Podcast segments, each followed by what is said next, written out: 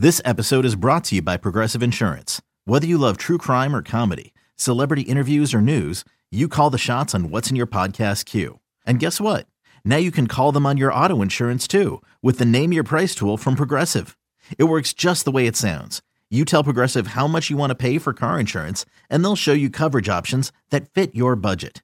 Get your quote today at progressive.com to join the over 28 million drivers who trust Progressive. Progressive Casualty Insurance Company and Affiliates. Price and coverage match limited by state law. This is A's Cast Live, your comprehensive look at the Oakland Athletics. Launch to left field deep. Bam going back, looking up. He will watch it fly. And 29 other MLB clubs. 2 2 pitch on Trout, and he blasts one. Way back. Bellinger hits one out. Pete Alonso, he's your home run derby champion. Join us as we take you inside the baseball universe. From spin rate to juiced balls to game changing moments, we have you covered. Spend your afternoon with us next from the town, only on A's Cast Live. A's Cast Live. Murphy sets up inside. The pitch to Ohtani is taken. Hit the knees, ring him up. Fastball, strike three called. The outfield straight up. And Bassitt delivers. And Rendon waves at a breaking ball. Down he goes. And Bassitt, a one, two, three, top of the first. One pitch on the way. Swung on a fly ball, shallow, left center field, long run for everybody. It's going to drop. And so scoring is Lowrie. And Chapman right behind him to score. And the A's take a 3 0 lead. Matt Chapman got a great read, and he was running right down Jed's back. And Jed has a big smile on his face. And now here's the delivery. It's an 0-2 pitch on the way. Swung on a ground ball to short. Elvis is right there. Turns, throws to first for the out. And Chris Bassitt has thrown the game of his life. For the first time, he throws a complete game. It's also a shutout. It's a two-hitter in a dazzling performance by the A's right-hander. Here's Chris Townsend. What a night here at the Coliseum for Chris Bassitt. And I can't be more happy for a guy that has worked so hard and to come back from injury and to be one of those guys, and we've men- mentioned this a ton, one of those guys coming back from Tommy John surgery that it didn't go so hot, that there were setbacks. And there were times that he didn't know if he'd ever pitch again. And it happens around the league. And to fight through that and then come back and think that you earned a spot on this team to be told in Tokyo, Japan, nah, we got an opportunity to send you back down because of a fourth year option because you had the surgery and you didn't play that season, we have the ability to send you back down. And let me tell you something, he was angry. I did an interview with him at the Tokyo Dome. And we have a guy that used to used to be a in PR here that was listening to my interview and listening to Bassitt. And he's like, I don't know if you can run that and that's where I was like, um, you know, that's that's not how we roll. So I walked out of the clubhouse. I went to David Forst, the general manager. I said, "Hey, I just did this interview with Chris Bassitt. This is what he said. Are you, you cool with that?" And he goes, "I have no problem with that. If I was him, I'd be angry too." So we aired the interview. See, this is when I first started working for the A's because back when I was on 95.7, you know, I mean, it would be like, get away. But that moment was a harsh one for him. And if you remember when he came back and he pitched well for the Athletics in 2019, and then all of a sudden they put him in the bullpen at the end of the year because he went to Bob Melvin. And he and Melvin have had an interesting relationship because years ago, when he was in the bullpen, he did not like it. And there was a little round and round, not too much, but there was a little round and round with him and Bob Melvin. But then all of a sudden he says, "You know what, Bob? Uh, you need help. I'll, I'll go in the bullpen." And since then, their relationship has just been absolutely phenomenal. And to think that he went to the bullpen to help out, to now where he is, where he is your best starter, there's no question.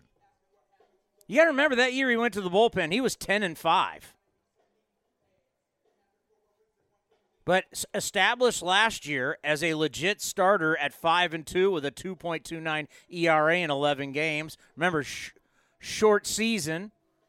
This year 5 and 2 with a 3.21 ERA. Chris Bassitt at 32 years old is coming into his own as Gene from Oakland last night on the Clubhouse show said he's aging like a fine wine. Well, there's something to be there when you haven't thrown a lot of games in your career. He doesn't have, you know, uh, you know, other than the Tommy John surgery, which, hopefully once you get past and you come back, you're as strong as ever. He doesn't have the wear and tear on his arm. He doesn't have the wear and tear of all these years pitching. So he's, I guess you could kind of say, fresh. The most, the most games he's ever pitched in a season is 28. The most starts he's had is 25. So you're in a situation right now where you're 32 years old, you feel great, you feel you feel blessed. You feel blessed to be able to be on the mound and compete. And right now he leads the league in starts. And how much does this mean to him? Let's play the audio from last night with Dallas Braden as okay, it's a complete game, it's a shutout, really cool. But listen to how emotional he was with Dallas Braden on NBC Sports California. Hey, you're groaning a lot right now. I've heard you groan a few times since you sat down. Is that, uh, are you tired after that one? No, I mean, I'm not trying to be weird, but uh, gosh dang. Like, I'm just trying to hold back tears right now. That's, I mean, that's honest. That's. Uh, there's so many people in this organization that have that I mean they have stuck by my side through so much crap and I'm just so grateful honestly. Uh, I'm grateful it's wonderful. Sorry, I need a drink. I'm sorry. No. You're making me drink right now. I didn't. I didn't intend that. But no, but you're fine. Is this? An, is this? This is a big, meaningful step for you, isn't it? I mean, um, man. I, I mean, I'm just. There's so many people that have pushed me when I was going through so much crap. Um, my wife. I mean, obviously, I have a little girl, but um, dang man, like yeah, like Bomel. I mean, Showman. Every, everyone, Nick. Everyone. Um, as dumb as it is, the clubbies, like everyone just pushed me when they knew I was struggling through so much stuff. And like I said, I'm just grateful. I'm grateful to be here. I mean that that's that's powerful stuff. That's raw emotion on a game that's just May 27th but it tells you what that game meant to him last night and, really fulfilling the entire comeback of his career. I mean, he's he's such a nice guy. He's a fun guy. But things aren't fun when you're injured. Things aren't fun when you're rehabbing and you don't feel like you're part of the team.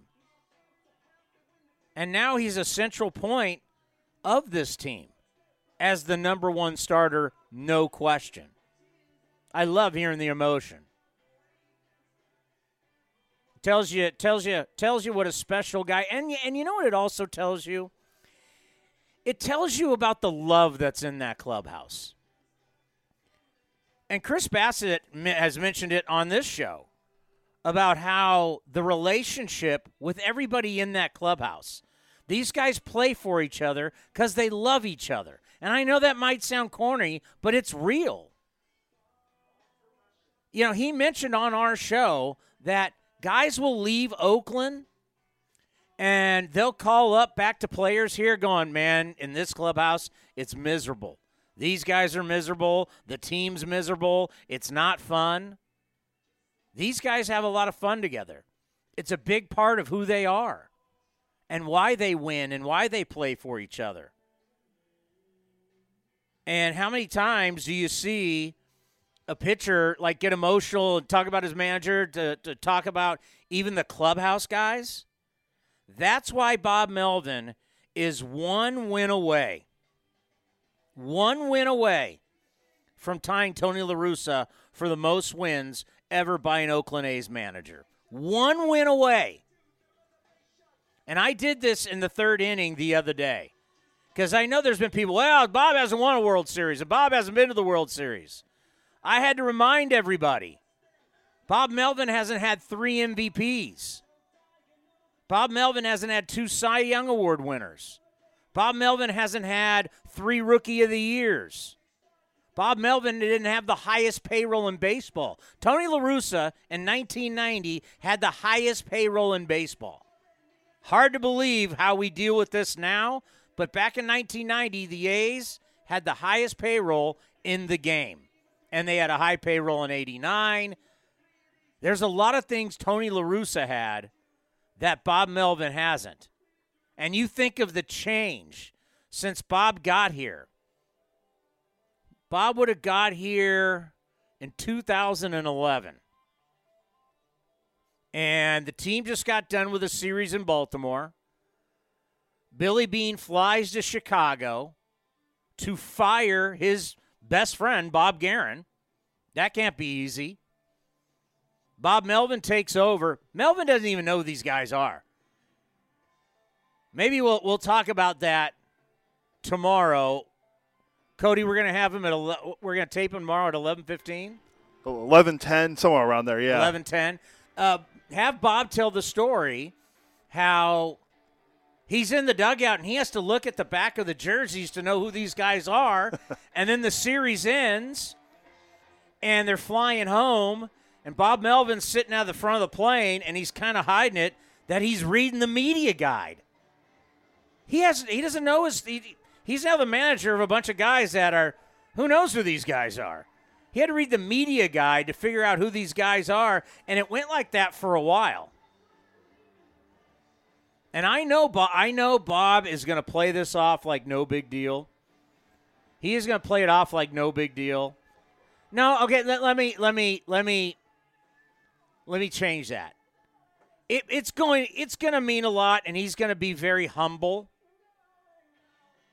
But I, it will deep down what this means to him as a guy that grew up an A's fan, who grew up here in the Bay Area, be the all-time winningest manager in Oakland A's history is going to mean a lot to him. He's just not going to go nuts about it. He'll be very humble and be very gracious. Yeah, Bob's not a big me guy. Um, there's a fantastic piece in the Athletic uh, from Andy McCullough talk uh, that highlights Bob as a manager and what he means to the players and his sto- the story about how Bob got the job and how big of a germaphobe he is. Um, it's a really really good piece in the Athletic about Bob's just tenure in Oakland. Uh, people want to check it out, and it talks about.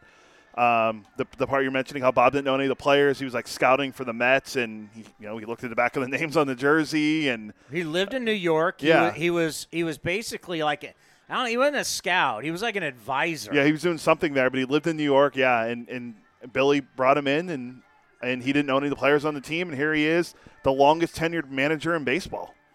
So it, it's a it's a great story, and it, going back to Chris Bassitt for a second, I went and looked. Chris Bassitt's uh, per, uh, shutout yesterday is only the second complete game in the American League that was not a no hitter so far this year.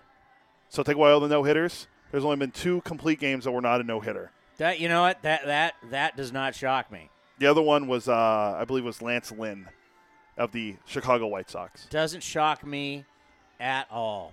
I mean, that's just that's that's the that's the modern day game. Roxy Bernstein is going to join us here in about a minute.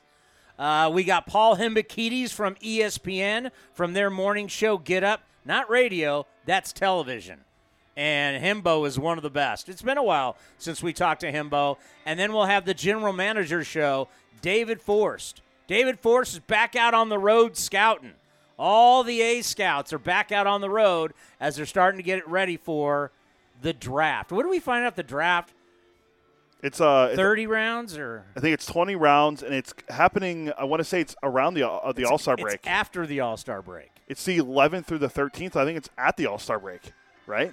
The 11th. The I thought, I thought we asked David. He said because usually it's a June draft. The 11th through so let's see. My bachelor party's through the. I come back on the 12th, so the 11th through the 13th is a Sunday through the. That's a Tuesday, I think, if I'm not mistaken. If that's if I got the dates right, I think it's Ju- July 3rd, 11th through the 13th is what the if if you're looking at the dates. I'm looking for the dates. I can't. Let's see. 20, 21. Because I, I I thought it was July July 11th through the 13th. I could be wrong. God. It should be that hard to find when the hell this. Well, it's, definitely in July. Let's see. 2021 MLB I draft. can't find a date. 2021 MLB They draft. just, they just want to talk about players and potential draft picks. Um, when is the draft? Yeah, July 11th through the 13th. So where are they going to do it? Um, let me call Roxy, then I'll look and see where it is. Are they going to do it in Colorado now since uh, the All Star game is in? Co- well, you know what? No, they wouldn't do it because they have their own. Like the A's will hunker down in like a war room here at the Coliseum. You know, you, you send a representative, but because of COVID, are they going to? Who knows how they're going to do a draft? We got Roxy Bernstein join us from ESPN, your Oakland A's, Pac 12 Network, Touchdown Radio Network. Hi, Roxy. Hi, Uncle Townie. How are you? Well, we got a lot of good things going on right now. I mean, we, we just played the emotional audio last night of Chris Bassitt after the game, kind of breaking down into tears, talking about the comeback of his career and everybody in the A's who believed in him and helped him with his comeback. It, it was very raw, it was real, and it was re- and it was refreshing. It- was, and and that's the personality that Chris Bassitt has shown over the years. He he's he's the guy that Chris that lets you that pulls back the curtain a little bit, and you can get to see the person. Right? He stays active on social media, um, posting pictures of him and his family, and he's just thankful for all the opportunities he's gotten. And you know, the A's made that trade to get him from the White Sox in that deal a number of years ago, it was just assumed like he was kind of a throw-in right? That okay, that the A's were making that deal and sending Jeff Samardzija to Chicago, and you get to bring Marcus Semien in, and maybe he could be a guy. And, and Josh Phegley has shown the ability as a catcher, and, and maybe Bassitt was kind of a throw-in because he had been inconsistent with the White Sox. But then, you know, getting past the injury and coming back from that, and now he's flourishing into the one of the top pitchers in the American League. It- It's it's fantastic to see. You know, watching him last night, I mean, he had no hitter stuff, but you're seeing these adjustments of arm angle, release point being different.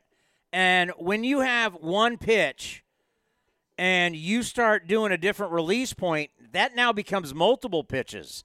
And if you can do that with your fastball, you can do that with your breaking ball.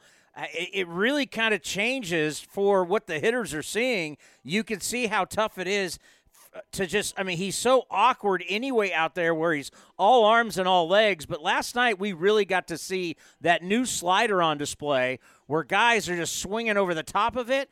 And then also guys taking it for strike three because it's like a new pitch they really haven't seen from him. Well, it can't be a fun at bat to face Chris Bassitt, especially for right-handed hitters, right? What you were alluding to, the the gangly, unorthodox windup with the arms and legs going everywhere, and it's it's funky and it's hard to pick up the baseball. And then on top of it, you're seeing the velocity and the command that he's got now. That's what makes it so difficult to face Chris Bassitt. And the ability to throw more pitches for strikes and having three consistent pitches he was able to get over it looked like last night for strikes and the deception it just makes it so difficult to face him and it's got to be uncomfortable when you have this big gangly right hander coming at you like that and the ball it's just on you before you even know.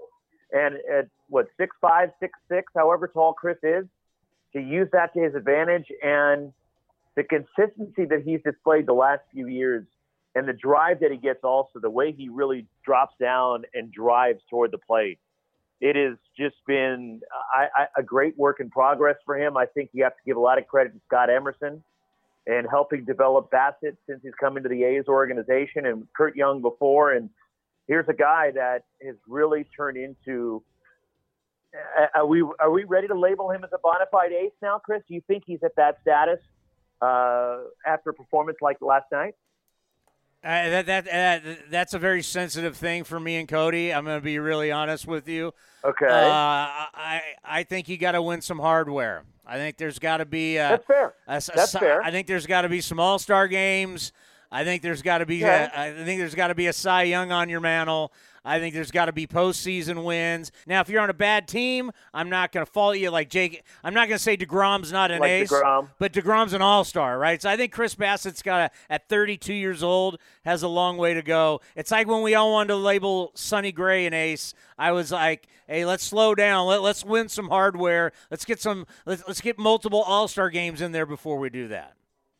But you look at the year he had last year, right, Chris? When he put, put up an ERA of what was he like right around 2.25? I think it was 2.29 was his ERA last year in, in the strike in the, in the pandemic shortened season. Correct, 2.29. Um, yeah, and now with him, I think taking that step forward and showing you it wasn't just a one year fluke, right? That he's got the consistency now, and I think that is something with Bassitt that is huge for him. The confidence you can see it, and the way he's just growing as a pitcher and he's to me he's emerged. Okay, I, I, am with you that you, you can't label him that, but he's certainly the guy. Like if Bob Melvin needs one guy to stop a losing streak, and go out there and give you a quality start. I, I think that you would have the most confidence in Chris Bassitt of the guys in rotation right now, and that's not a slide on Sean Manaea, who's pitched well, who's going tonight. I, I've liked what I've seen so far from James Kaprielian, but yes. um, Chris Bassitt's that dude right now, Chris. I don't think there's any argument. Yeah, certainly not Jesus Luzardo. Everybody wanted to label him an ace. He's got a 5.79 ERA and can't stay healthy. So uh, until I can see him get get outs and show That's, up every yeah. five days, uh, then I'll start to believe it. And I'll, even the guy going tonight, Shohei Ohtani. I mean, now obviously it's not his fault he couldn't pitch yesterday because of traffic, but he still hasn't And then he pitched. got the he got and he got on BART going the wrong way. I didn't know that. Did he really? I have been told that that's another reason why he was so late to the ballpark last night. Not only did the traffic issue uh, curtail his arrival, but that he initially got. I, I don't know if the, I haven't had this confirmed, but somebody who's close to the Angels told me that he got on BART went the wrong way for a little while yesterday. Oh my God, you got to be in panic mode at some point. Like, can you imagine you, don't know where you're going. You've never been on this public transit. Uh, now, now, now they have a great one in Tokyo. Now, getting around Tokyo is pretty easy, but I can't imagine like the panic. I mean, how many people do you think were on BART with Shohei Ohtani, who's six five? He's a big dude, and they've got no idea that they are standing next to a once in generation talent. Look, you know, Ohtani probably wasn't the only one that did that, right? I got to assume there were it's a handful of teammates that were probably on the second bus, and usually the second bus is pretty sparse. We used to joke uh, when I was with the Marlins, and you know, and when I traveled with the A's, that bus number two was the Broadcaster Express because it's usually just the traveling secretary, the broadcasters, and maybe the starting pitcher for that day, maybe. And there, because usually everybody hops on the first bus to get to the ballpark as early as they can, and if they got to get treatment, extra work, etc. But that second bus is usually few and far between who are on that bus. So I don't know how many people were with Ohtani to maybe help him that it, he did get on BART going the wrong way, and it is a helpless feeling because painfully, I'll admit this, Chris. I got on the subway in New York and I went the wrong way once. So I, it's not as easy as you might think it is. Well, the the problem, you know, when I'm talking about him being an ace, the problem is he can't. He pitches once every six days, and when he pitches, he, I mean, you're lucky to get five out of him. Well, he's walked so many guys this year. You, you look at his walk numbers this year. What he's walked 22 and, and 30 in the third innings. Now he's got 45 strikeouts, so he's striking out a, basically a guy uh, a guy and a half every inning, and he's only given up 16 hits, so he's only given up like one hit every two innings. But he's given up 22 walks and 30 in the third. That has to come down. You want to know why he can't stay in the game that long? Well, get your walks down. You got to throw more strikes. You got to be more consistent, and that's kind of you know Frankie Montas is dealing with that a little bit right now and getting his elevated pitch count. But that's plagued Ohtani so far this season. He's got to throw more strikes. So I'm hearing you don't have Saturday game of the week, but you got the ESPN special on Memorial Day. I do. The former Oakland Athletic and the pride of Pinole Valley High School. Uh, Chris Singleton and I will be at our respective home studios for the Houston Astros and the Boston Red Sox Monday afternoon. From where? The game will be played in Houston, but I'll be on the peninsula. Oh yeah, I, yeah. And where and where where where does Singleton live? Chris is in Atlanta these days. Uh, that's where he settled. He still has some family in the East Bay, and uh, but Chris has been living in Atlanta for a while now. And we'll have it's Garrett Richards, the former Angel, going for the Red Sox on Monday. At least that's the uh, scheduled pitchers for this game, and then Luis Garcia will be pitching for the Astros on Monday. I mean, obviously, I hate the Astros. I hate the Red Sox too. That's kind of a, you know, can they both lose at the same time, Roxy? Could it, could it be like the old, like before they brought in the, the shootouts in hockey where they, they tie and each Yeah. team gets a point? Yeah. You know, no, nobody walks away with the with, with the two points. I, I, I any, any, anything but the, the Astros getting a victory. I mean, it's just they they just absolutely fry me. You know, when when are you going to get back on the road? That's a very good question, Chris. I'd, I, I got some indication from ESPN that it could happen as soon as July. Um, a significant step, I think, in that process is um, they made us uh, fill out this. Well, they sent this online form that we had to send back in. Basically, a check off that they want to make sure that we have been vaccinated before we travel, and I, I believe they're making it mandatory. And you know, I've had my two Moderna shots, so I'm good to go. So I'm not worried about it. But I, I think that's a step in the right direction. That okay, they're making sure of this. That you know, the liability certainly will go down if that's the case, um, and the risk goes down. And that was the indication I had is maybe right before the All Star break, sometime in early July, we may be back on the road. All right, let's end on this. We've been having the discussion. It's been heated. You can pick one guy from the A's to go to the All Star game. Ooh. Who would you select? I, I, I'm backing. I okay. You know what? I'm not going to tell you yet who I'm backing, Okay. but it'll be near. and, it'll Um, be near and dear to your heart. You're backing Mark Canha, aren't you? You're saying near and dear to my heart. Mark Canha in the last seven games is hitting 435 with a 957 OPS, three home runs, seven runs scored. That's the last seven. Uh, Cody, where is he? Runs scored in the league? Is he is he leading the league Yeah, he leads the league in runs scored. for a leadoff hitter? But I'll give the floor to you, Roxy. I'm just going to take somebody else just because, just for the sake of conversation, Chris. Not saying I disagree with you that Mark Canha is not deserving because I think he's having a phenomenal year, and there's no bigger fan of Mark Canha than me. Just uh, the connection to Cal, and he's a Bay Area kid also. But isn't it about time Matt Olson went? And the production that he's had so far, driving in 30 runs, he's got 13 bombs already. But the defense alone as well. That I, I think it's time that Matt Olson got recognized by everybody else around baseball for being one of the best first basemen in the game. For that reason, I'm I, I'm putting stock in Matt Olson to the All Star. How's that? Well, you just buckled Commander Cody's knees like a Clayton Kershaw 12-6 curveball. He, he he was for sure Cody, you thought he was going where? I thought you were going Ramon Laureano. That's who I, Wow. that's who I went with. Martin Gallegos went with him. I thought you were going to go th- with Ramon. I have no argument for that one either. I'm just saying, and look, I don't know if there's a more exciting player in baseball to watch, to be honest with you. There's a lot of great players. Look, Tatis is, is exciting to watch. You go down the list, right? When Cody Bellinger's healthy for the Dodgers. Um, there's a lot of fantastic players. Alex Bregman, you want to go on and on with some of these great players in the game right now. But I don't know if anybody is more exciting to watch in baseball than Ramon Laureano. His ability to throw people out from center field, some of the amazing catches that he's made, the dramatics that he's been able to pull off recently, uh, driving in game-winning runs. That one game recently where he went up above the wall to bring the home run back and then homer to win it. Uh, there, there isn't a more exciting player in baseball. And look, you and I get to go to the ballpark for free. It's our job. But Ramon Laureano is a guy I would pay to go watch play every day. I think he's that fun and that dynamic of a player to watch. And I, I think he's worth he alone is worth the price of admission to come out to the ball game. Ladies and gentlemen, welcome to Memorial Day here on ESPN Radio.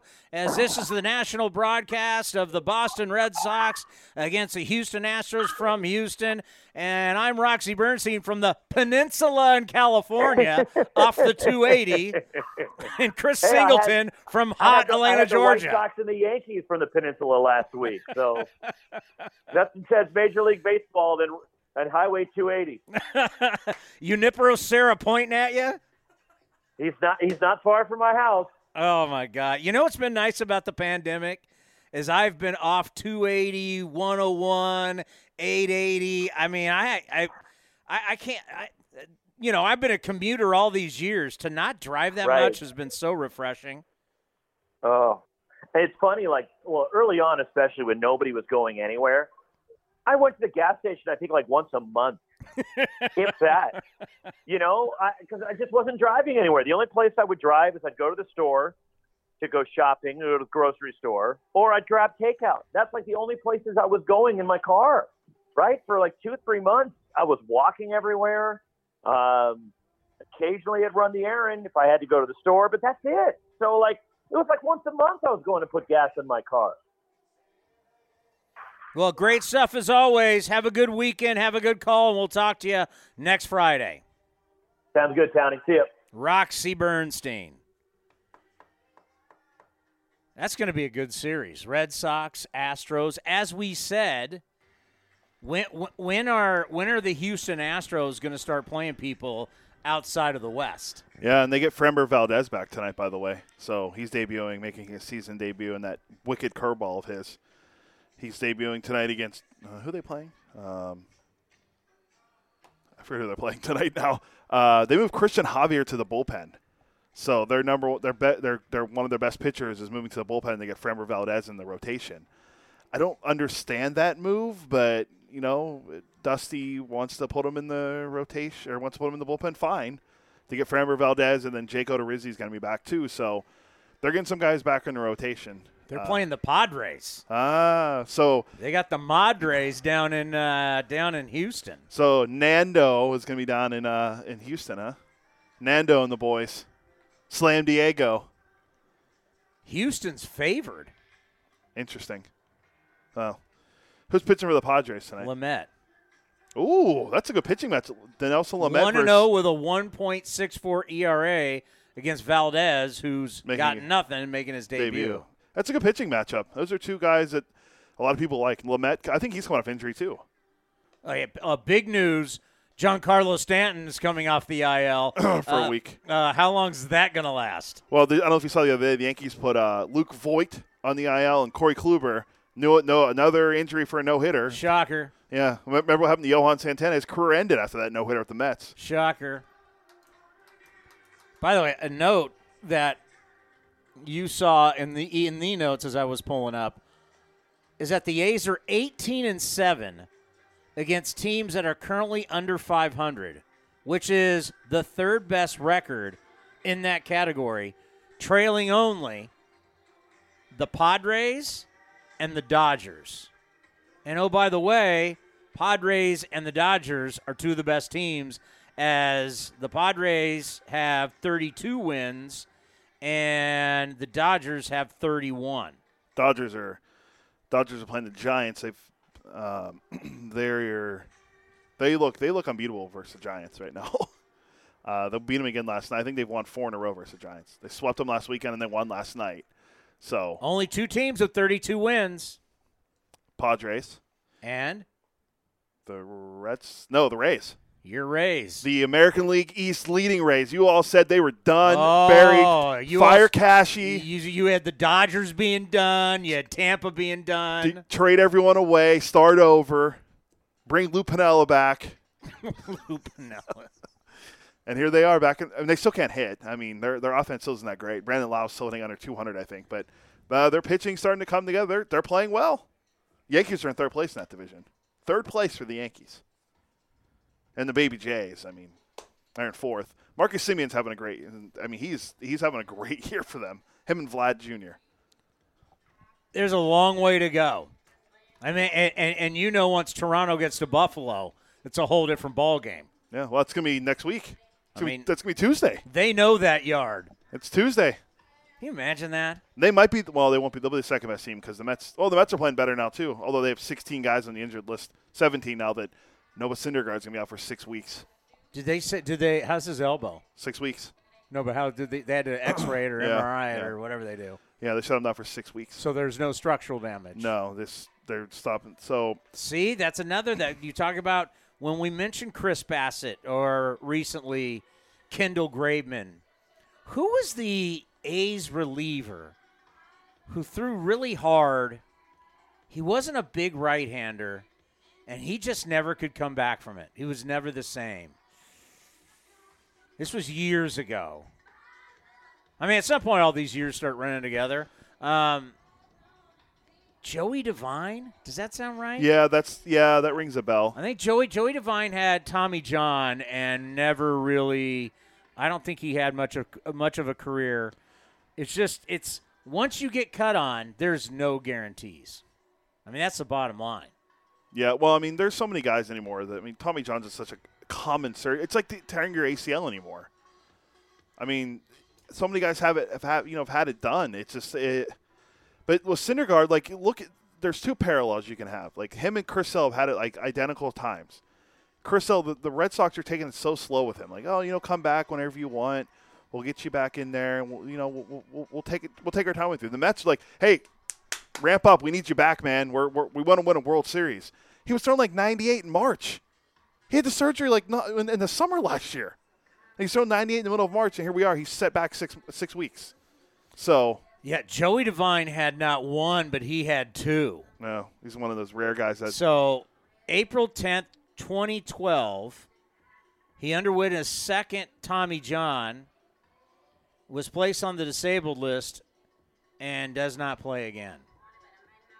And I remember talking about him in the postgame show because his last year with uh, with the A's was 2011. We need to get to him, Bo. All right, earlier today, if you watch ESPN and you watch it in the morning and you watch Mike Greenberg and Get Up, you see Hembo on the television. Hembo is one of the best right hand men, not better than you, but one of the best right hand men. You hear him on also Buster Olney's podcast, Baseball Tonight. Hembo is the best in the business, and we love when we're able to get him. Paul Hembekides from ESPN. Well, now joining us is the famous Hembo, my Traeger brother. Hembo, how are you? It is good to hear your voice, my friend. I did a I did a Thursday smoke, which is somewhat rare around here. I did a nice uh, pork shoulder uh, yesterday. It's I got half of it sitting in the fridge still, but I I filled my my stomach to the brim last night with that delicious goodness. I think that's the first recipe that I can say that I have truly perfected. Yeah, people don't realize how good pork comes out of a tray. Mm.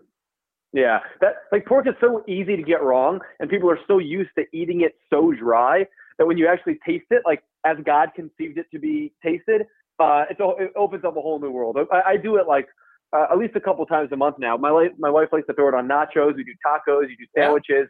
It, uh, it, it, it, yeah, all the way around, kid, all the way around. All right. Uh, MLB.com came out with an article today talking about certain players would be great fits.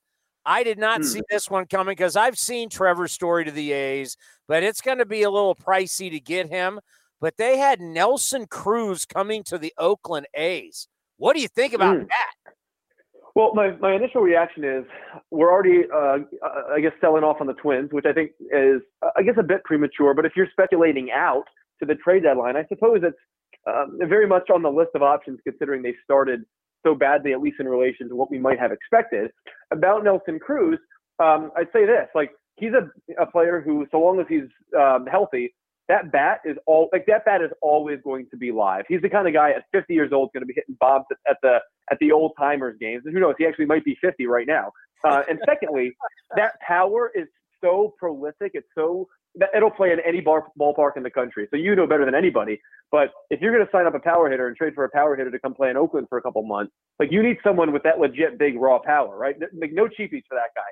So I, I, I imagine him, um, you know, smoking homers to left center field in, at your at your ballpark. But I have to say, and I've done this uh, quite a bit here talking on the East Coast because you may may or may not have known we do a lot of Yankees conversation here, uh, you know, from our south. No. Yeah, oh, yeah, really? Yeah, breaking news. Okay, yeah, yeah. Put it on the bottom line. We do a lot of Yankees here uh, at ESPN, but this is what I've been operating under the assumption of.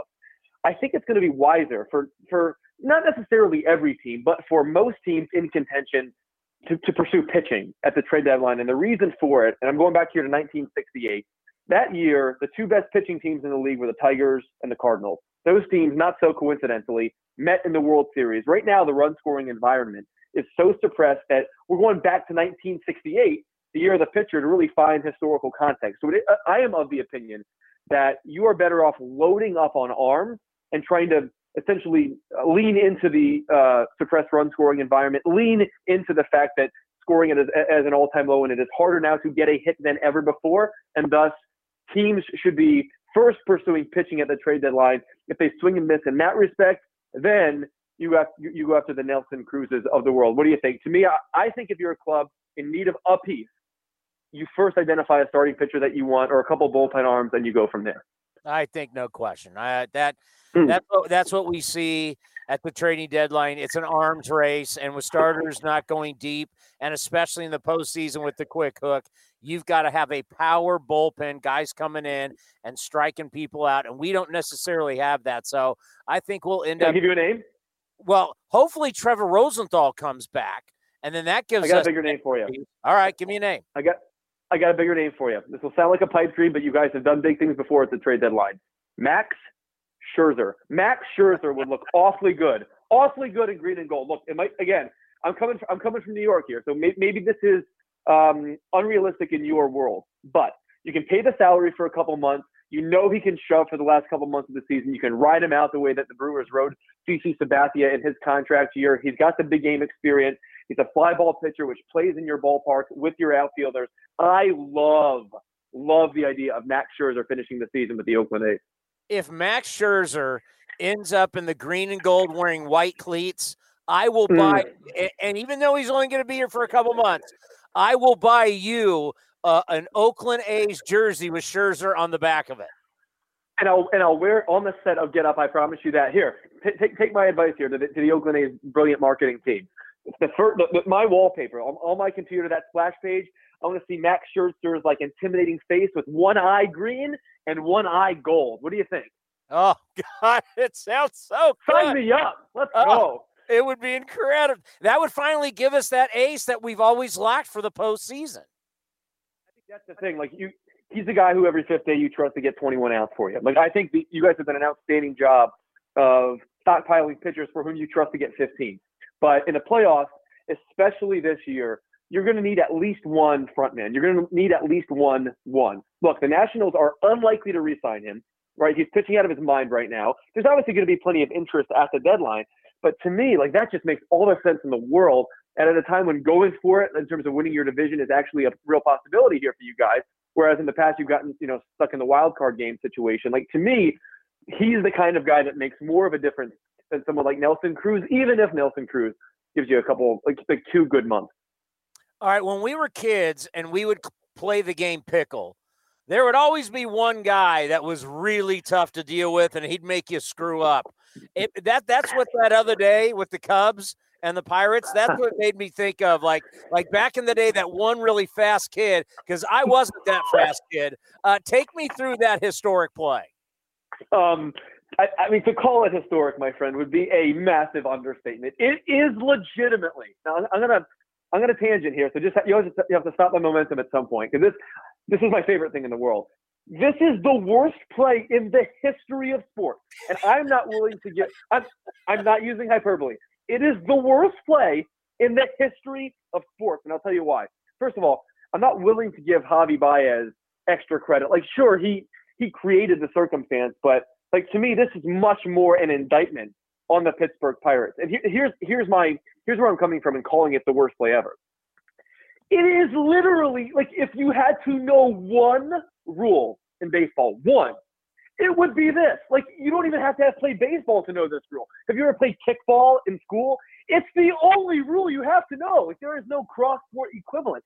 Everyone in America knows that that like the how the force play works at, for, at first base. Every single person. And Chris, three different members of the Pittsburgh Pirates got it wrong on the same play. The first baseman charges, the catcher makes a tag, the second baseman uh, not covering an unoccupied first base, and the catcher has to hit him on a slant route to get there. He the most thing, uh, look the most absurd thing about the whole thing to me, the most absurd thing is after uh, Willson Contreras slides in temporarily safely at home, Javi Baez is still 85 feet from the run counting, and he winds up at second. It's unfa- It is the it is it is the worst play in the history of sports. It's worse than Merkle's boner. It's worse than J.R. Smith getting uh, forgetting the score in the NBA Finals. It's worse than Leon Lett. It's worse than throwing a touchdown uh, in the wrong end zone. It's the worst play of all time because it's the most basic and well-known rule in all of sports. That's what I think. It it, it, it was hilarious. I mean, it really, and, and the fact that this is not a high school game, this is in Major League Baseball, is exactly. so highly I, embarrassing. Youth baseball for years. Like if my first baseman, he's 12, did this, you'd yank him out of the game. Three different pirates. I'm not kidding. Three different pirates didn't know the rule. And after the game, bless his heart, Pirates manager Derek Shelton. Can, first of all, can there be a worse job than Pirates manager? But Derek Shelton goes, you know, our guys should really know the rule. That's on me. That's on me, Mr. Shelton. With all due respect, this has been the rule since 1854. 1854, this has been in effect. That was the year they regulated the baseball. It's as old as the baseball. I, I, I you're underselling this, this is one of the most significant. this is one of the most significant plays in the history of sports. A hundred years from now, your great grandchildren will watch this on some sort of uh, visual portal in God on, on, Mars or something, and we'll be talking about it as such. It's, it is. I've never seen anything like it. And Greeny asked me, like, could this possibly be topped? The answer is no. I could not conceive the possibility that could be topped because it's not that just that this idiot runs the ball all the way back and also throws it for some reason. It's that two of his teammates also got it wrong. It's un- it's unbelievable. I'm, just now I'm just blowing air into the wind. I could I've watched it a hundred times and I broke down on television today laughing so hard because it just tickles me so much.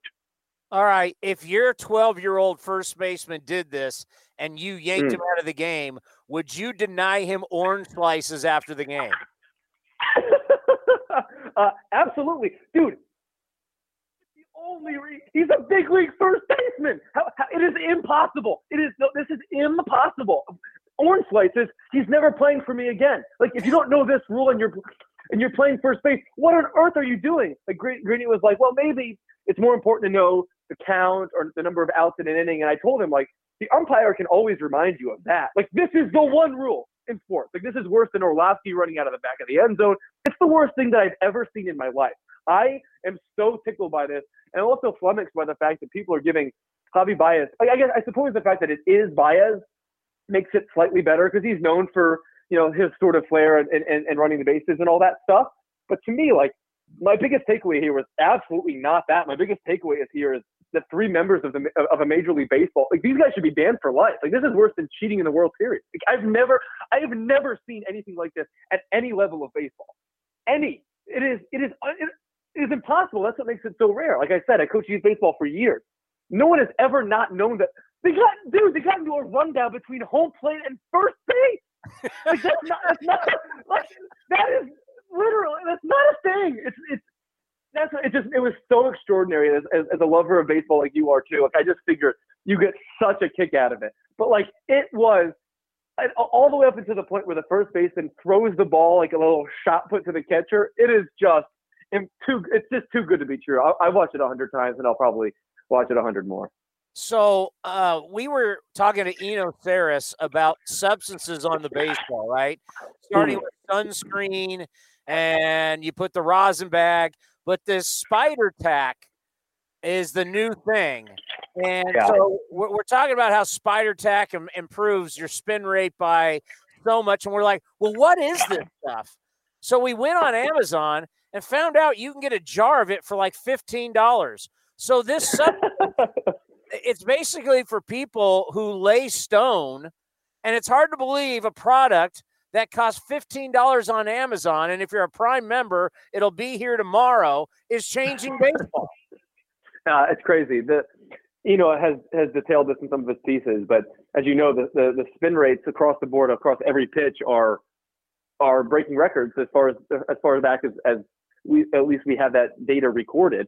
Um, I, here's here's what I would analogize uh, for you. Tell me if, if this is if this works or not. I think Major League Baseball should you should should view foreign substances the way that states now view marijuana. And, and here's what I mean if you legalize it, you can regulate it. But if you don't, it becomes the Wild West. And you know pitchers are going to use it, just like you know kids are going to smoke weed. So what you should do is create some some sort of what you need to do is create some sort of agreement between the union and the and the commissioner's office in which certain substances are approved before a season or before a game or before a series or whatever the case may be. And those have to there has to be some sort of you know approval process just as just as you would, um, you know, the, the field of play, the height of the mound, the, the composition of the baseball, whatever. And those things um, are approved in advance and thus regulated and thus can be used. Any deviation from that, there has to be a stiff penalty. But right now, the way that this is going in baseball is just ridiculous. It's, it's, it's become something of a mockery because it's like it's like steroids on steroids. Like everyone knows everyone's using it, but no one's afraid to say anything because all their pitchers are benefiting from it too. But at some point, if I'm a hitter, like I'm thinking to myself, this kills me. Like not only are these pitchers way more effective, but theoretically, the one of the side effects that should help me is that hit batsmen should be way down, right? Because at least they can control their pitches now. But hit batsmen are on pace to be a record too. So what exactly am I getting out of this? That's that's that's sort of where I'm coming from. So I say do it like marijuana. Legalize it so you can regulate it. So, or how about you as Major League Baseball create something that everybody can use and everybody agrees upon okay, we're going to use this. And then you know what that substance is. And if you want to test baseballs and find out that there's something different than what you're giving to the teams, then you know they're using something different. And then you can hmm. actually hmm. go out and penalize people. Yeah, that, that's a that's a good way of, of viewing it too. I mean, if they would have, per- yes, I think that's good. I mean, either they provide the substances that are approved, or there's a pre-approved list, the way that there are, you know, certain drugs that players use for uh, for, for various health purposes, strength, uh, recovery, etc. Like that, to me, that, that's really the only way to do it because what you're, I mean, baseball has a long history, story history of, of, of things like this. But now the reason this has become such a thing in my mind is that it's so hard to get a hit, and at least in part is because pitchers are uh, shoving in ways they never have before, and it's just it's just not natural. You can't you can't be having games in which the average number of hits is 15. That's where we are right now. So whatever baseball can do to start, you know, uh, I guess bending that curve, if you will, they should. And I guess the best way that I would, like, I, I like your idea. Either you create the substances yourself through some sort of approval process, even though Major League Baseball hasn't done a very good job with their own baseballs in doing that, or you create a list of things that that you're willing to approve and and, and look past, or um, that all pitchers can use uh, without people raising an eyebrow. Yeah, 15 hits. We had 12 last night. I mean, it's it really.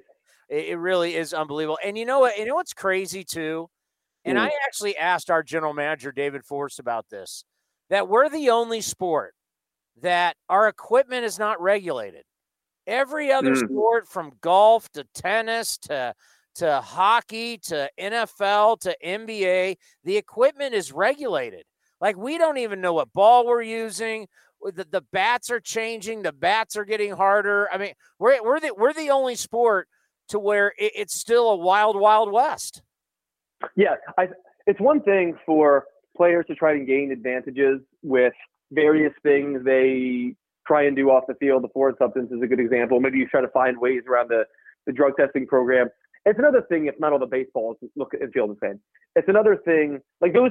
That's the kind of thing that Major League Baseball just can't afford to become a thing with all the problems that are sort of going on in the game to begin with. Like to me, those seem at least you know based on my uh, untrained knowledge of the circumstance are things that they can pretty easily regulate and pretty easily come down on. So I, I, I like where you're coming from because what it, what it essentially then does is create an uneven playing field based on things that shouldn't exist. Like if you have a an intern who's a special who's specialized in God knows what that happens to come across a product like this that your team gets a hold of two months before anybody else. Like, are we really comfortable with that making a tangible impact on the pennant race? Like to me, absolutely not. We want we want these players to have as even a playing field as possible. So while I don't view these foreign substances on the same level of steroids for all the obvious reasons. I do think any time that we're creating uh, an imbalance in our game in which the ecosystem becomes off based upon things that aren't happening between the lines, we should address it. And there's no obvious reason to me in the 21st century uh, uh, of all of all times that we can't get that kind of stuff right. Like we have, I mean, like Elon Musk can put a can put like a Tesla on Venus if he wants to in three days, but we can't figure out like who has bullfrog on their arms. Like I don't I don't understand why we're choosing not to pick this fight, which would seemingly be a fairly easy one. Shohei Ohtani is going to do something in Oakland that a lot of us have never seen. Now, if you've been an Angel fan, you've seen this before this year. But watching a guy pitch in a game, and then when he comes out, he's going to go to e, he's going to go to the outfielders or he's going to go to the DH, and he's going to start hitting.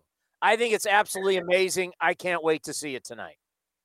Yeah, it's the coolest story in baseball right now, aside from the fact that the uh, the Pirates should likely be relegated because of what happened yesterday. Um, Shohei Ohtani, um, I, I, think the so when we talk about this on the national radio show, I always like to reinforce to our audience like what he is doing is so absurd that it almost defies description. And here's what I mean: you play college ball just like I, I play college ball, and you know as well as well as I do that very few players are fortunate enough or talented enough to convince their co- their coaches or managers in college to let them play both ways. And we're talking about like Division One and Two baseball in the United States, several rungs away from the big leagues, of course.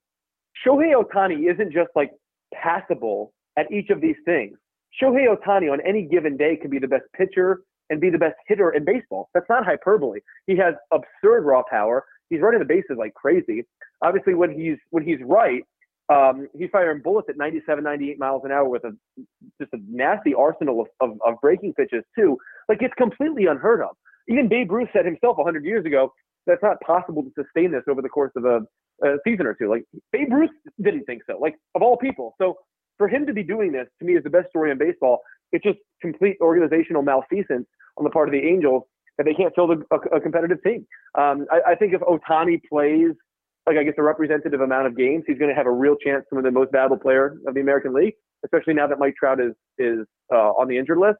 But it's the best story in baseball, and I don't think you can um, understate how extraordinary it is, considering like you know as well as I do, like kids in high school and even college up, up through the ranks. Like by the time you get to the minor leagues, no one is doing this. It's and and to be that good at it on both ends. Um, like I had a buddy that texted me and asked, is he a, a, one of one, which is becoming a you know a popular way of asking is this is, is, is this person is this a singular talent? And when I said I said no, he is one of none. He is one of never. Like this is this is likely the last time you will ever see anything like it. So any any game that he plays that, that you miss, you're you're missing out on on uh, seeing history and something that you likely never will again. What do you got for the weekend Memorial Day? Memorial, so really bad weather weekend here in New Jersey. Uh, 50s and rainy and all that stuff. I got my I got my sisters and, and, a cousin coming up. We're gonna, you know, head over to the yacht club and maybe have a cocktail or two tomorrow. Take a boat ride if the weather permits. Right now, I don't have anything on the on the Traeger menu because the weather is not so good. I hope that you'll have better luck than I do. Oh yeah, I just have I, I got two games against the Angels, and we got a full day mm-hmm. of golf on Memorial Day because it's going to be like 72 degrees have a day. Uh, by the way, how, how, how upset are you guys that, that Ohtani got a start push? Or are you guys looking forward to just having the chance to watch him? Well, it, at, at, first we were worried that he got hurt, right? When all of a sudden it right. breaks that he's not pitching, you're like, you know, because we're not rooting for him. We hate the Angels, but he is such a special. Yeah. He's a once in a lifetime talent. Uh, mm-hmm. I was mm-hmm. like, oh no, is he hurt? And then we find out that three lanes on the Bay Bridge were closed and they couldn't get across, so they had to take part. Can, can, you imagine how many people rode next to Shohei Ohtani on BART yesterday, which is basically a version of the New York subway, and have no clue who he is? That's no, that's hilarious. Um, it was, it was, we we did the story on the radio today. It's so bizarre. I guess it's it's uh, crazy to think that that kind of thing could even happen in 2021. But I guess you're not you know you're not flying the whole team in a helicopter everywhere you go. So I, I, I guess it was bound to happen at some point. That's why they call that that that LA MLS rivalry El Trafico, right? Yeah, uh, Mickey Morabito. Mickey Morabito. He said years ago in New York it was so bad he made the bus driver pull over, and the and the A's end up getting on the subway going to Yankee Stadium. This was like in the 80s uh, at this point. That's that's that is a legendary story. That's awesome. I, I, am gonna have to go um, backfill the times a little bit and see if I can find that piece for you. That's that's that is awesome. That is very very. I mean, the, I mean, the best thing is what you gotta do is you gotta cleat up. You have to you have to be in full uniform. And then people asking, "Are you are you actually the Oakland A's?" Like, no, no, no, no. We're just we're just dressed up as the Oakland A's, right? That, that's that's the answer. But that's hilarious. It, hark, it harkens back to the um the Mel Ott story. Mel Ott comes up from Louisiana, uh, meets tries to meet John McGraw. He gets lost on the subway, make, makes it to the polo grounds, you know, way late. He's 18 years old, coming from the Bayou. Um, but the idea of, of the entire club being on the subway is uh, five o'clock in the afternoon is absolutely ridiculous. All right, Hembo, have a great weekend. Thanks, buddy, and we'll talk soon. Later, boys. Uh, I uh, love having him on the program. Paul Hembekides from ESPN. Coming up next, it's the Davis the David Forst Show right here on A's Cast Live. Hi, this is Ramon Laureano. And the throw is going to be in time at the plate. Laureano firing a strike all the way on the. And you're listening to A's Cast, your 24 7 destination for A's baseball. There has been a move today. Reymin Guduan has been uh, put on the 10 day IL, not DL, and Jordan Weems has been called up from AAA Las Vegas. AJ Puk reinstated from the IL and option to Las Vegas. Some little A's news right there. Shohei Ohtani, what we found out yesterday from Mark Gubicza, who you'll hear in A's Total Access, is Ohtani will pitch, and then when he comes out, he'll either go the outfield or, he'll DH. Never seen anything like that before. Earlier today, we were able to catch up with David Forst on the road as he's out scouting, getting ready for the June, or used to be June, it's now the July amateur draft. Here's the GM of your Oakland Athletics, David Forst. It's Friday. That means it's time for the General Manager Show with David Forst here on A's Cast Live. David, I want to say what a great strategy you and the ball club had yesterday. Cause a bunch of traffic on the Bay Bridge. Angels can't get over. So when they finally do get there, they're a little disheveled, and Chris Bassitt just mows them down. I would really like to take credit for that, Chris. But um, and and look, it did it did result in a W, which we will take. Um, it also ended up with like Ohtani DHing and still pitching against us. So I'm not sure we accomplished everything we were hoping to by setting that up on the bridge. I, I mean, have you ever heard much? I mean, I, I, can see it happening in New York. I think there's, you know, like Chicago. Like, it doesn't surprise me that, you know, the bus leaves and all of a sudden there's a major traffic and, and you're trying to deal with a bridge. Uh, have you ever heard of this no, happening? Not, it's not surprising. I can think of one or two other times where um, teams have been delayed. I mean, it's funny, you know, back in you know, back in pre-pandemic times, team the team buses were leaving at like noon and one for a seven o'clock game, so they actually had some some wiggle room. Now, with the clubhouse is not even opening until five hours prior to the game, everything is pushed back, and you kind of you lose some of that uh, that margin. So um, yeah, it, it's a little surprising with all the teams staying in the city that it doesn't happen more, but sounded like it was a perfect storm yesterday to uh, keep the Angels bus from getting here on time. You know, I didn't even think about that. The fact that uh, the COVID rules don't allow you to show up as early as they normally would. That now that actually makes uh, a little more sense. How funny is it though? You probably had these people standing next to Shohei Ohtani on BART, and they have no idea that they're standing next to a, a, a guy that has talent like we've never seen. He's like a once in a gen- generation player. How how can you not know though? He's not a small guy. No. He's uh, he's not super inconspicuous. I'm a little disappointed in Bay Area Twitter that uh, we haven't seen any pictures of of Shohei holding a holding a handrail standing on uh, on the Fremont line, but maybe they're out there somewhere. Who knows? Last night, Chris Bassitt was absolutely fabulous. A complete game shutout, the first of his career. And we're starting to notice a change in Chris where there's different arm angles, different release points. Uh, that slider that he recently developed, he's getting so much control over it. He had a couple strikeouts looking. He it's very obvious right now, and speak to this hitters are not seeing him well, and his stuff is the best we've ever seen.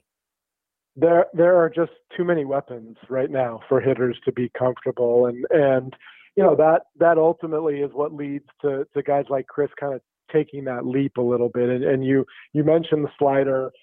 Excuse me. He's always had that big slow curveball that he can drop in there for a strike, and then uh, I think we saw it as late as the seventh and eighth inning last night. He humps up to 96.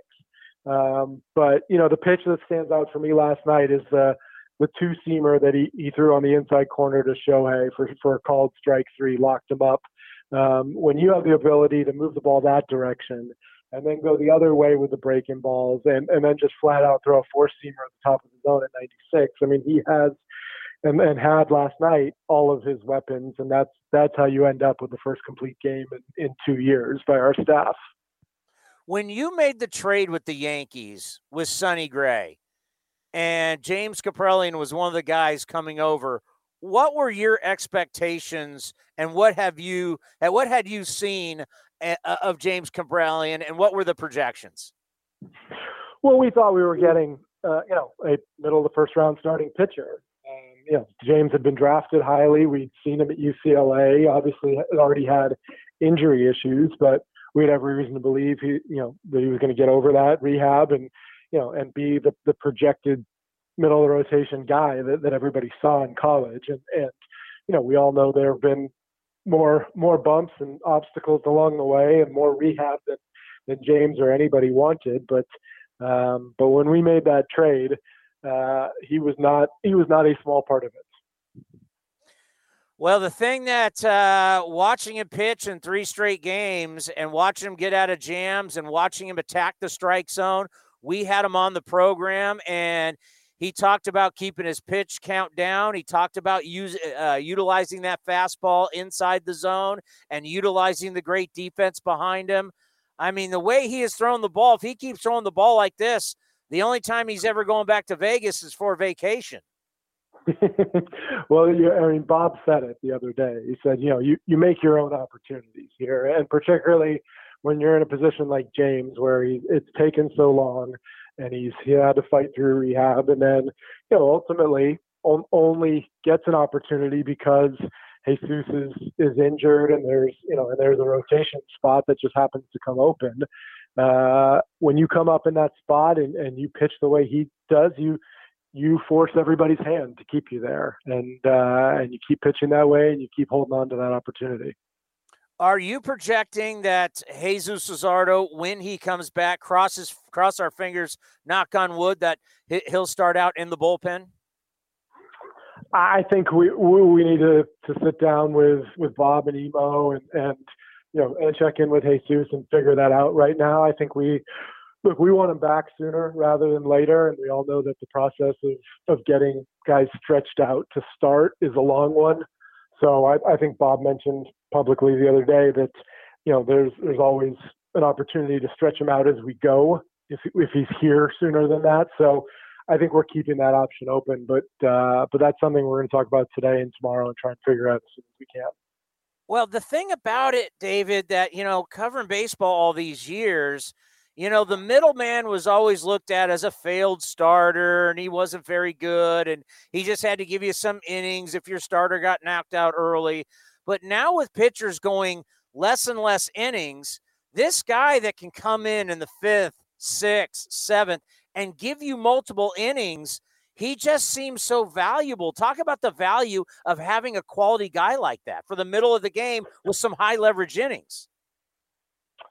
Yeah, I think you have to look at at the bullpen and the, the pitching staff as a whole a lot differently than than we once did, you know, five, ten years ago. Um, and, and certainly with with a 13 man staff, with with starting pitchers, like you said, maybe maybe not going deep uh, which is you know ironic to talk about on the eve of of Bassitt pitching a complete game, but but yeah, the reality is is that you know five six innings is is more the norm, and, and you do have to to bridge that gap to to the back end of the pen. Now, in, in the case of someone like Jesus, it's it's interesting to think about him, you know, in a couple different ways as as you know middle relief, bridging that gap, but also potentially pitching at the back end if we choose to have him in the bullpen. Um, but he, but what it does more than anything is it just sort of opens up opportunities for for the rest of the pen and, and for Bob to be creative with how he uses guys. Anytime, you know, anytime you keep adding adding options in the bullpen, and, and we've we've seen it. Um, we've seen it over the years with with the guys we've added. You know, as soon as you add a Petit, or as soon as you add, um, you know, even bringing up a guy like Cam Bedrosian who can do a couple different things. So it's just important to to be flexible, not get locked into to the same roles out there and give give Bob and Emo options every night. You know, when I think of the two way player, I mean, wow, if a guy can really do it year in and year out, the flexibility that would give you with your roster. And, you know, Mark Kotsay, I, I played against Kotsay in college, and I got to tell you, he wore us out. I mean, he's the, he, he's arguably the greatest college baseball player of all time. I mean, the guy's hitting over 400. He'd go like four for five off you, David. Then he'd come in the ninth inning blowing 96 97, and it was ball game over. I do believe, and I've asked Mark, and he thinks he could have given a shot. I, I, do believe someone like Mark Mark Kotsay could have done something like this. But now that Shohei Ohtani's doing it, uh, do you think this will open the door for other? I don't think there's a lot of guys, but for maybe some guys. It's interesting. Yeah, you you know we we have been resistant to it for a long time. Or yeah, I mean Kotz is is unique. I think Brad Wilkerson was another guy around that time who was doing the same thing, coming in to blow gas out of a pen. So it it takes the right kind of person, and, and potentially what Ohtani's doing maybe opens up your eyes to the possibility. But it's just it's so hard. You saw the Rays try a little bit of it with Brendan McKay, who you know who did both roles in college who you know pitched on Sunday, DH'd otherwise, and was really talented at both. It just you know he hasn't been able to stay healthy, and and um, God, I mean, you look at teams' injury lists around the game. It's hard to stay healthy doing one of those things.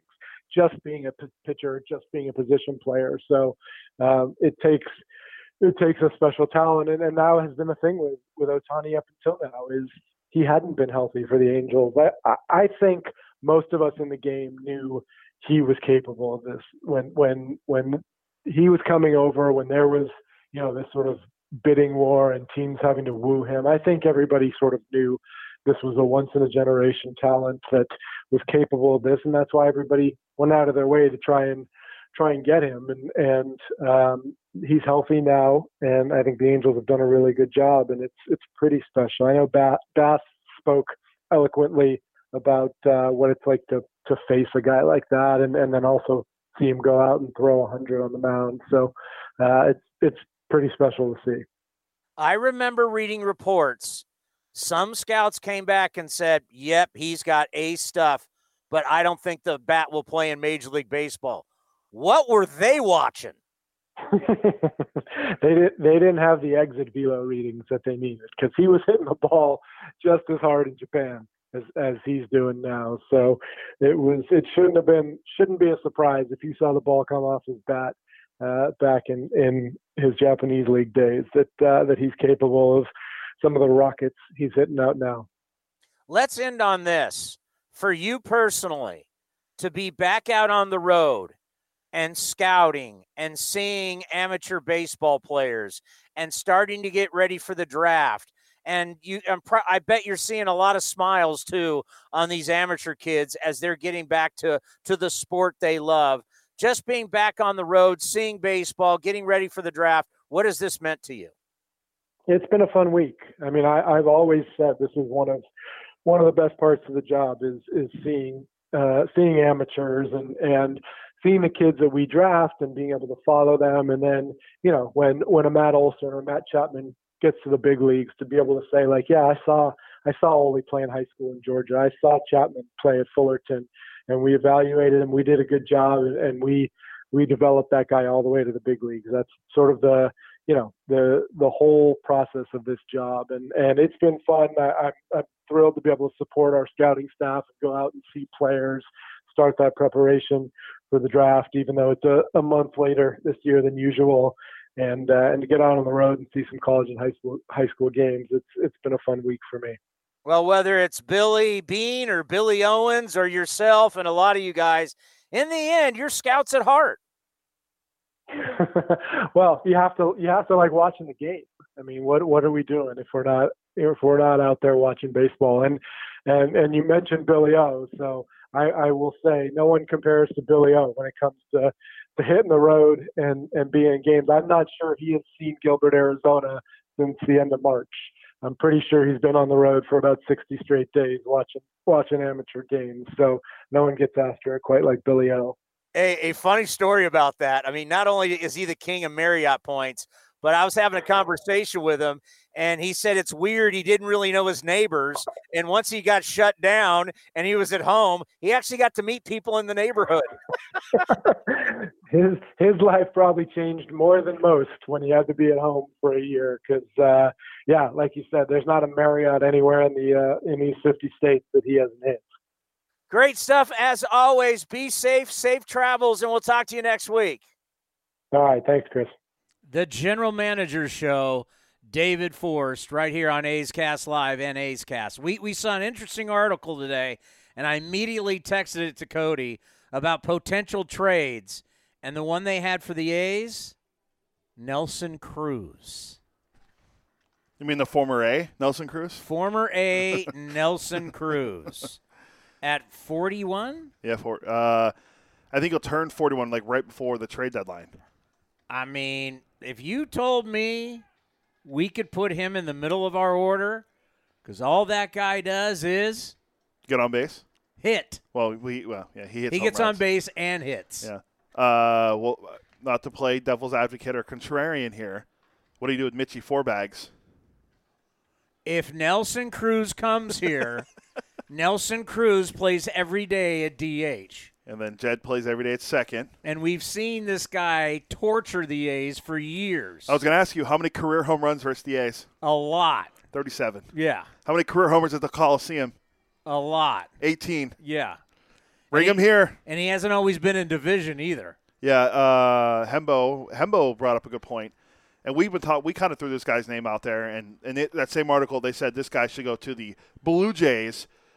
But why not go after Mad Max Scherzer. Oh. As Hembo said, um, you know, put me in touch with your marketing department. One eye green, one eye gold. Sign me up for Mad Max. I mean, seriously, if you could get Max Scherzer, if if David and Billy could pull off Max Scherzer, I mean, I mean they have a good working relationship with uh with Mike Rizzo. Remember they traded Sean Doolittle to the Nats. Uh, they traded who else? Uh, who else did they get? In, they got back. They sent um, Ryan Madson. Was Madson in that deal with Doolittle? Or they got Treinen back and Jesus Luzardo. They traded what's his name? Um, catcher. Kurt Suzuki. No, what's his name? God, he was the guy that couldn't throw anybody out in the wild card game. Oh, Daniel Norris. Dan, yeah, they traded him. Derek there, right? Norris. Derek Norris. Didn't they trade him there? He, that's uh, yeah, that sounds about right. He get right. He couldn't throw anyone out. The former. Then remember he was a Padre too, right? I pull up Mitch Moreland's numbers. You do not want to put Mitch Moreland's numbers up to Nelson Cruz. Nelson Cruz. Well, yeah. I mean, no, I mean, Nelson Cruz has how many home runs after he turned like 38? I think he's He's- got he's- 10, 10 or 11 this year. Yeah, he's been unbelievable. Um, he's he's unreal as he's gotten older. I mean, if you look if you look at his numbers from like 08 on, after the Rangers sent him down to the minors and they called him back up, he's hit like 40 home runs. It seems like every single year. When uh, with, te- with Texas, Seattle, there was like a year with Baltimore in there somewhere. The guy all he does is hit home runs, and it's not like he's like hitting like 220 hitting home runs. He's hitting like close to 300 every year when he's hitting 40 home runs. He He's a would good be- hitter. He would be perfect for this lineup. And he, makes contact. He hits bombs. You can rely on him every day. He hits righties. He hits lefties. He's a monster, you even got- at 41. Oh, you don't have. Uh, let me get my let me get my computer. What? I think I think we've been through this before. I want to see what Nelson Cruz's career WAR is. Because I think we had the debate if he'd be a Hall. He's at 41, 41 career WAR, 427 career homers, but he didn't start. He didn't start hitting home runs. His first big home run year wasn't until he was 28. He hit 33 homers that year. And then he hit 22, 29, and then at age 33 in Baltimore, that one random year in Baltimore, he hit he hit 40 where he led the league. Then it was 44, 43, 39, 37, 41, 16 last year in the in the 60 game season. He has 10 this year. Uh, that's consistency, ladies and gentlemen, for the the ageless wonder Nelson Cruz. He's made 124 million in his career. And plus, remember, he played with uh, Elvis Andrus and Mitch Moreland. Let's bring back all the former Rangers. What's Ron Washington? Can, can you poach Wash away from the, the Braves? Hey, Bob Melvin, would, would you want to write Nelson Cruz in your lineup every day? I mean, that's I mean that's that's another great bat to have in your lineup. And You know what sucks is that we can't actually ask these questions to someone like David Forst or Bob Melvin because of tampering. Like they can't talk about other teams' players. They just can't. And I wouldn't want to put them in that position. yeah, no, But I, I, I literally can say, hey, would you want to trade for him? He can't talk about it. well, I'm, no, you can't. I'm trying to think if there's a way you could phrase it. Like, hey, Nelson Cruz was in the system back in the day, and you know, would you like to have him back one day? Bring bring an old A back home. They're not going to. They're if you're if you're smart, you're not going to talk about it. Yeah, Cause, Because uh, yeah, tampering, you get fined. Yeah, I know. Ask Magic Johnson. he quit the job with the Lakers so he could tweet. God, he's just such a big mouth. It's like magic. You can't talk about acquiring that guy'd be a great Laker. So would that guy'd be a great Laker. You can't do that. Uh, he he quit he quit the Lakers job so he could tweet. I mean, he quit the Laker job because it wasn't working. Yeah. Well, they won a championship, so it's all that mattered, I guess. Not because of magic. No, no. Was- they, they brought in some guy named LeBron, and he, he did some he did some nice things. In He's a LA. fla- he's a flawed player. yeah, that's what I always heard. He can't shoot the three ball. yeah, and then he makes that three against the Warriors. Oh, oh yeah. Yeah, for all the Warrior people who bagged on LeBron about shooting, and then he makes that three. He's made a lot of big shots against the Warriors, not just that one. But you know, all those years, like our, our buddy Greg Papa, he's a flawed player. He can't shoot, and then he puts the dagger into the Warriors. Well, the, be- the best bomb three pointer. And the best part about that three pointer was is uh, he at the after the game they asked him he go after he got he got poked in the eye by Draymond Green he goes I saw three rims out there I just shot the ball at the one in the middle. it's like oh man playing with one eye then he got hurt the next game when against the Suns when he hurt his shoulder so he's playing with one arm one eye it's like uh, I mean he's he's something else he's a great he's the he's probably the best you know one of the best players we've ever seen but it's just the, the way that he, he handles getting fouled is it, it's uh it leaves a lot to be desired with a lot of people. So that's all I got today. That's all you got? I, well, I figured we landed on a high note. I didn't think it was going to be ending on LeBron James, but we ended with Nelson. We're talking about ageless wonders. So Well, we're going to see something that you've never seen before here at the Coliseum. You're going to see a guy pitch, and then he's going to go out and play a position. yeah, I mean, Sergio Romo did it with the Rays. He pitched and they put him to play third base or first base, and he went back in the pitch. That's not this. That's just manipulating the system. The This, is, that. this isn't a gimmick. This is he's going to pitch, and then they're going to put him back into the lineup, and he's going to get up there trying to hit bombs. It's fascinating to watch. All right, who we playing here leading up to uh, A's Total Access? James Kaprielian. So Ah, James Kaprielian off to a wonderful start in his young career. I'll see you in a few minutes on A's Total Access. We want to thank Roxy Bernstein, Paul Hembekides from ESPN, and the general manager of your Oakland A's, David Forst. Thank you for listening to A's Cast Live. This has been a presentation of the Oakland Athletics.